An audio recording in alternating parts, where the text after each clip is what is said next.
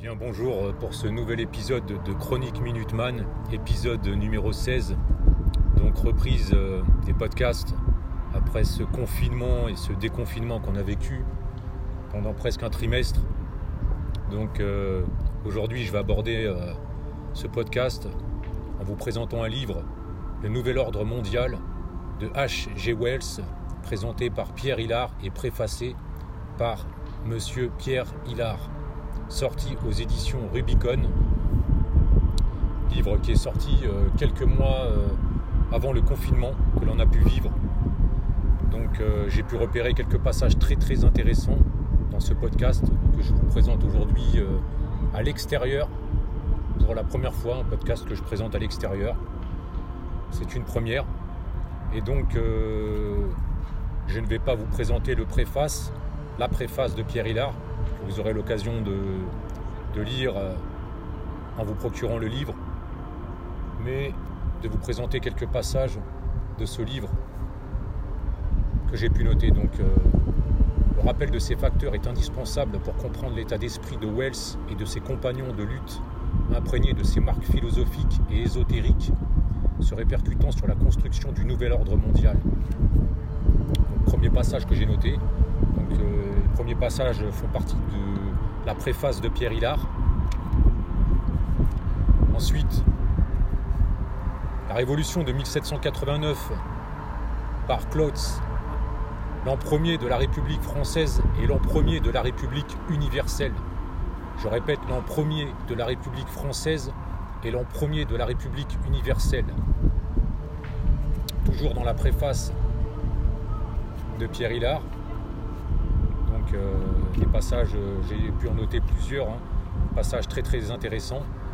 Et le dernier passage que j'ai pu noter dans cette préface, nous espérons que le genre humain rescapé de ce conflit détruira l'échiquier politico-spirituel sur lequel nos malheurs sont nés. ensuite, j'enchaîne avec le livre de H.G. Wells, Le citoyen d'un monde possible. Il devrait utiliser tout avantage que sa position peut lui offrir pour peser contre toute suppression de la liberté d'expression, il devrait s'habituer à contredire les absurdités poliment, mais fermement et répondre avec vigueur et sans crainte à tout ce qu'on lui dit. Il s'affirmerait et gagnerait en assurance. Se joindre à d'autres gens pour argumenter et discuter, pour réfléchir et organiser, puis mettre sa réflexion en application, est le premier devoir de tout homme sensé. Je répète la, la fin de, ce paragraphe pour réfléchir et organiser, puis mettre sa réflexion en application est le premier devoir de tout homme sensé. Je continue. Dès que les combats cesseront, la véritable conférence mondiale, la discussion vivante cessera elle-même aussitôt. Les diplomates et politiciens se réuniront avec des airs de grande compétence. Ils fermeront les portes au monde extérieur et poursuivront, trois petits points, Versailles, pendant que le monde réduit au silence sera tenu à l'écart et attendra leur mystère. Je continue toujours donc euh, dans ce, dans ce livre, très intéressant avec ce passage. L'homme héritier des siècles, entre guillemets, est un dépensier démoralisé, en état de consommation galopante et vivant sous stimulant. Passage très très intéressant. Je continue avec un nouveau passage. Seule une collectivisation raisonnée des affaires humaines peut stopper cette autodestruction désordonnée de l'humanité. Passage suivant. Plus la guerre durera, plus la dissolution de l'ordre ancien sera totale et irréversible. Je continue toujours donc dans ce paragraphe. Hein. J'ai un petit peu euh, le vent qui souffle. J'espère que ça ça, vous gênera pas trop entre les bruits extérieurs et le vent. On va dire qu'on est, euh, est pas mal gâté. Donc je continue avec ce passage éveiller un certain nombre d'esprits quant à l'insuffisance de la Société des Nations, associée ou non à l'Empire britannique.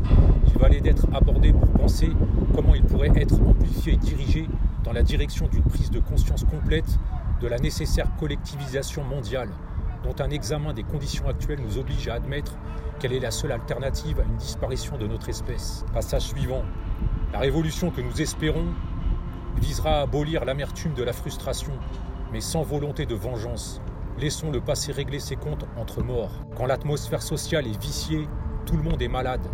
La santé, la liberté individuelle et l'éducation peuvent produire et produisent des gaspilleurs et des oppresseurs.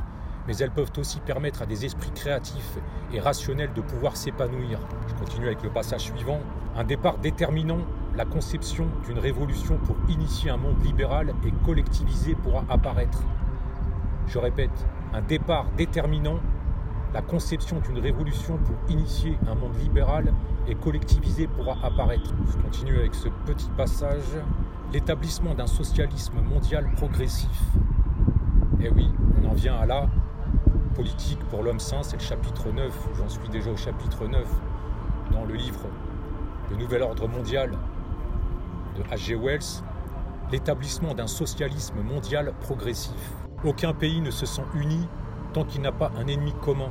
Et l'ennemi commun naturel de l'Europe s'est établi, ce sont les États-Unis. Je continue toujours, on arrive vers la fin du livre avec un passage intéressant, encore une fois, où H.G. Wells disait Je tentais pourtant de jeter quelques suggestions en l'air, mais pour ma part, je ne pouvais trouver aucune raison sérieuse de croire que l'effort mental qui était clairement nécessaire à l'homme s'il voulait échapper à ce destin soit jamais fait. Ses résistances conservatrices, son apathie semblaient incurables. Et maintenant, soudainement, on rencontre partout des esprits ouverts, préoccupés et en demande. Je n'aurais jamais imaginé voir le monde avec les yeux ouverts aussi grands qu'il les a aujourd'hui. Le monde n'a jamais été aussi éveillé. Passage très très très intéressant. Des fois, je peux couper quelques phrases. C'est vraiment des passages que, que moi j'ai retenus qui m'ont particulièrement euh, plu et que j'ai noté. Donc euh, des fois, euh, les paragraphes ne figurent pas entièrement. Je continue et donc là on va finir, on va finir ce podcast avec un, dernier passage. Soit l'humanité s'effondre, soit elle se bat avec âpreté et s'engage sur les voies. Je répète, soit l'humanité s'effondre, soit elle se bat avec âpreté et s'engage sur les voies évidentes afin d'atteindre un niveau d'organisation sociale nouveau. Il y a peu de doute quant à la vie d'abondance, l'exaltation et la vigueur qui attendent nos enfants dans ce monde supérieur, s'il est atteint, dans le cas contraire, nul doute quant à leur déchéance et à leur misère. Donc je conclurai ce podcast par ce passage du livre Le Nouvel Ordre Mondial de H.G. Wells, présenté et préfacé par Pierre Hillard, sorti aux éditions rubicon.com. Donc vous pouvez vous procurer euh, sur internet ou dans différentes librairies spécialisées. Livre sorti, alors que je dise pas de bêtises, écrit en 2018 et sorti courant 2019. Euh, On se retrouve bientôt pour un nouveau podcast. À bientôt.